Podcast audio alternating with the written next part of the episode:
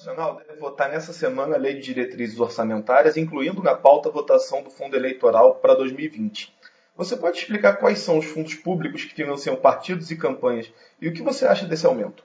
Bom, uma das grandes propostas deles é justamente combater, de certa maneira, um problema que a gente viu no âmbito da Operação Lava Jato, que é a, relação promíscua, muitas vezes, entre algumas empresas e, e, e, partidos políticos e políticos, onde empresas forneciam dinheiro via Caixa 2 ou, inclusive, é, on the record, né, quer dizer, registrado para políticos, só que com o objetivo que esses políticos fossem favorecer a, essas empresas, das mais variadas empresas, em, em licitações públicas e outras coisas, em, geração de leis específicas para essas empresas para facilitar a vida delas e ter maior retorno financeiro. Então, dentro desse, desse contexto mais complexo, surgiu a ideia de a gente conseguir basicamente eliminar o financiamento privado por empresas para eleições e o, o, o financiamento seria basicamente público, via fundo eleitoral, e um resíduo disso, em tese,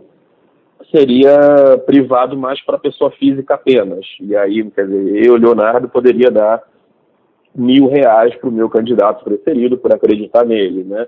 Sendo que você tem um limite até 10% da sua renda do ano anterior.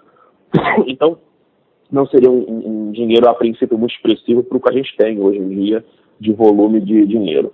Então, a, a, a solução prática da, da, do financiamento público é uma solução que alguns países usam e que ele tem esse objetivo justamente tentar coibir um pouco uma relação promíscua entre empresas e, e, e empresas e políticos, ele tentando evitar corrupção, tentando fazer com que os políticos eles não já comecem o seu mandato é, dependendo de favores pelo dinheiro que ele recebeu. Por outro lado, tem um problema que muita gente, sobretudo os setores mais liberais, vão criticar, dizendo o seguinte: é, você tem soluções de financiamento privado que você consegue mais ou menos medir, é, limitar pelo menos esse acesso à questão da corrupção.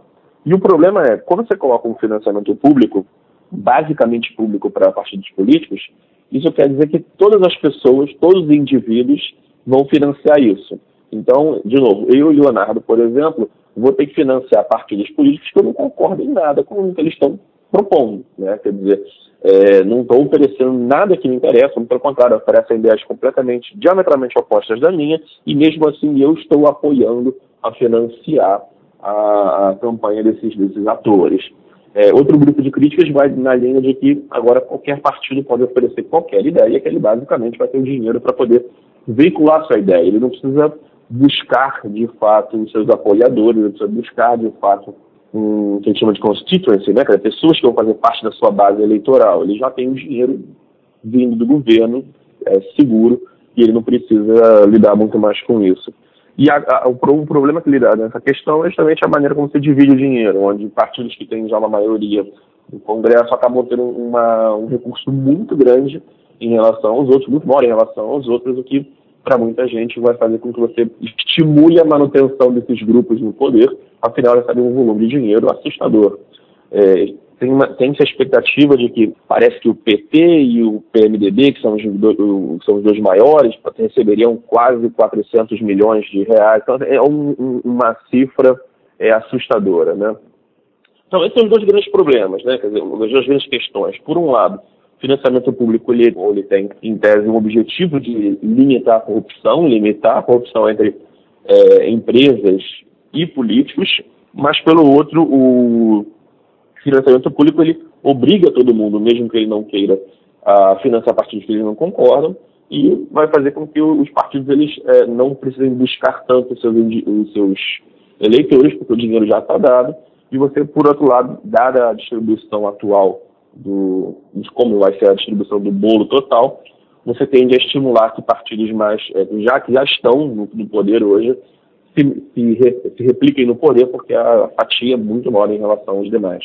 E como você analisa o uso do dinheiro público para esse financiamento das campanhas? A questão é a seguinte: se a coisa é bem feita, os dois modelos funcionam. Isso vai variar um pouco de relação à ideologia da pessoa, enfim. É, se você tem uma visão mais liberal, você vai falar, não, eu prefiro que você mantenha a, a financiamento privado, eu não tenho nada a ver com isso, eu, só, quero, eu só quero apoiar quem eu quero, é, quem, com quem eu compartilho as minhas ideias, É, e aí existem outros modelos interessantes que tentam ajudar isso. Tem um modelo que me parece muito interessante, é o modelo canadense, que você não, basicamente não tem financiamento público, você tem na realidade financiamento privado, só que você tem um, um, um limite, né? Quer dizer, mesmo empresas elas têm que dar, é, não podem dar de dinheiro um, um, limite máximo de, acho que se não me engano, são mil dólares canadenses ou alguma coisa parecida, que tanto pessoa física quanto pessoa jurídica acaba tendo o mesmo peso na hora de dar esse dinheiro. Então, você vai fazer com que os partidos tenham que realmente buscar é, no atacado esses, esses apoiadores os seus partidos para poder financiar suas campanhas. Então, essa é uma alternativa bem interessante na minha visão, para quem tem essa, essa visão mais liberal da coisa, quem acha que é, isso consegue manter a política. Você pode dar um que a gente chama de um, um tax break, né? Você pode fazer com que ou todo o valor, ou parte do valor, parte expressiva do valor que você bota na campanha volte no seu imposto de renda. Então, de novo, eu, Leonardo, peguei o meu dinheiro, mil reais, e dei para um determinado partido ou candidato, eu posso fazer, tornar isso dedutível no meu imposto de renda, sei lá, 75% desse valor. Então, tem um conjunto de ideias. Eu acho que isso vai variar um pouco com a ideologia de cada pessoa. Quem acha que isso tem que ficar mais na mão do governo, financiamento público é a solução. A ideia é você, como você vai conseguir fazer com que os partidos é, não, não só se reproduzam no poder, né, porque isso ainda me parece uma coisa boa para a democracia, e pelo outro lado, como é que você vai é, garantir, você vai tentar coibir a, corrupção, a continuação da corrupção mesmo com esse tipo de coisa. Do lado liberal tem outras soluções mais é, complexas, de maneira geral. Mas, enfim, também poderia atender o objetivo geral, que é você ter uma democracia saudável, é, que o, os entes públicos, né, os partidos políticos conseguissem é, lançar seus candidatos, enfim, lançar seus candidatos dos mais vários tipos, digo, em relações étnicas, gênero, enfim, com algum grau de sustentabilidade. Outro problema que é apontado por críticos aí a, a, ao fundo para as campanhas é a relação das contas públicas do Brasil. Né? A previsão para a soma de gastos com a máquina pública e investimentos para 2020 é a menor da história. É, a aprovação de um fundo eleitoral desse porte interfere nesse sentido? Como que esse dinheiro poderia ser melhor aplicado? Sem dúvida, né? Estão é, pedindo quase 4 bilhões de reais para esse fundo, acho que 3,7 é o número exato. Agora, é uma pequena fortuna, sem dúvida esse dinheiro ele seria muito bem utilizado em outras áreas. É, eu li, se não me engano, hoje ou ontem, que parece que o orçamento para pesquisa do MEC vai ser a metade desse ano. É, eu, como é, é, acadêmico e como pesquisador, é, não, não hoje mais, mas eu vejo muitos colegas que vivem de bolsa, de doutorado, de mestrado, isso é uma profissão no final das contas. Bolsa as pessoas confundem e acham que é presente. Bolsa é salário. Então, quando você corta esse tipo de coisa, você está cortando salários de quem está trabalhando para gerar pesquisa. Então, eu me vejo muito preocupado com esse tipo de situação. Nesse caso, me parece que é um modelo público, ele é um modelo que tem um alto custo num, num momento que, enfim, o Brasil está realmente precisando cortar o máximo de custo possível em vários lugares. É, aí é, é questão de decisão política.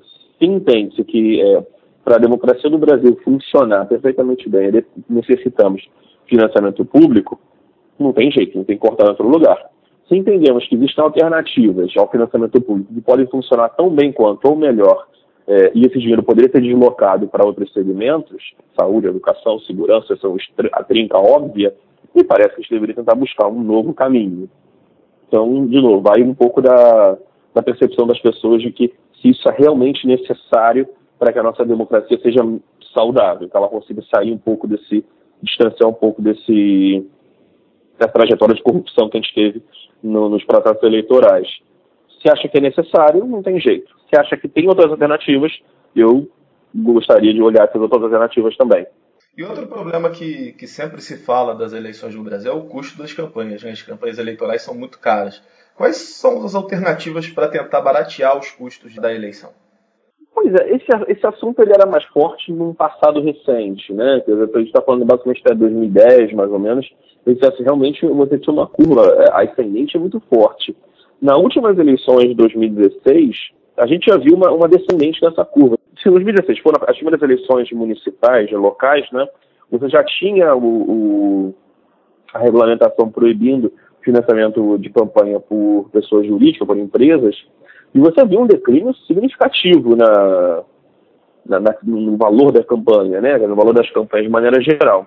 É, então, aquilo já foi observado naquele momento. É, a mesma coisa para 2018. A diferença, né, e outro, outro elemento, né, que para além desse, já dessa limitação, o que fez com a curva descesse um pouco, é o advento, enfim, a, a, a é, não só a internet, né, mas a mídia social, o WhatsApp, enfim, você vai, é, foi possível encontrar né, nessas eleições agora de 2018 um conjunto bastante significativo de, de candidaturas de baixo orçamento que tiveram impacto muito maior do que, do que campanhas tradicionais, de, de políticos tradicionais. A gente conseguiu ver bastante candidato fazendo live no Facebook, tweetando, é, corrente do WhatsApp, enfim, uma série de outras coisas, legais e ilegais eventualmente, mas todas com baixo custo, né? Quer dizer, com ferramentas de baixo custo se comparado com o que era antigamente. Então, eu acho que também a tecnologia tem viabilizado um conjunto de, de, de alternativas de mais de baixo custo para poder disseminar melhor a, a visão deles.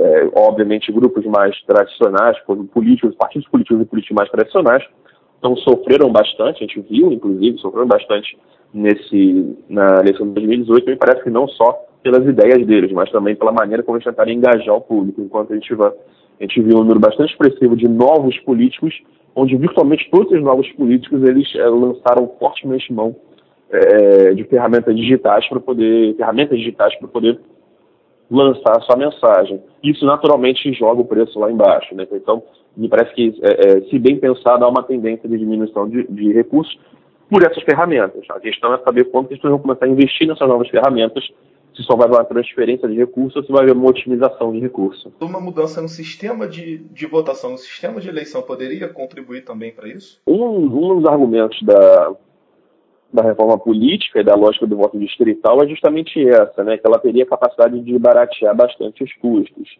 É, você pega, por exemplo, um candidato a deputado federal, é, vamos lá, no Rio de Janeiro, é, que é onde a gente está aqui, esse indivíduo ele teria que fazer uma, propaganda para todo o estado do Rio de Janeiro, é razoavelmente grande. Você está pensando no estado do Pará, por exemplo, o Pará é gigantesco.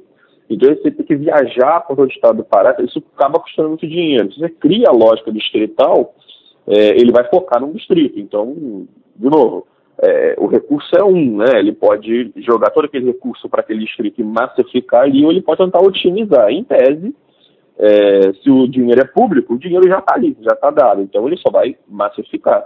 Se o dinheiro for privado, ele vai, ele vai ter que otimizar, porque ele vai ter, que, ele vai ter menos recursos para brigar na rua, para buscar, para poder colocar ali. Então parece que a composição tem que ser bem pensada. O voto distrital, então, nesse aspecto, ele tem um potencial de, é, diminuição, sim, de, de, do valor das campanhas. A grande questão no final é que os outros problemas podem vir do voto distrital, mas aí é uma, uma conversa mais complicada.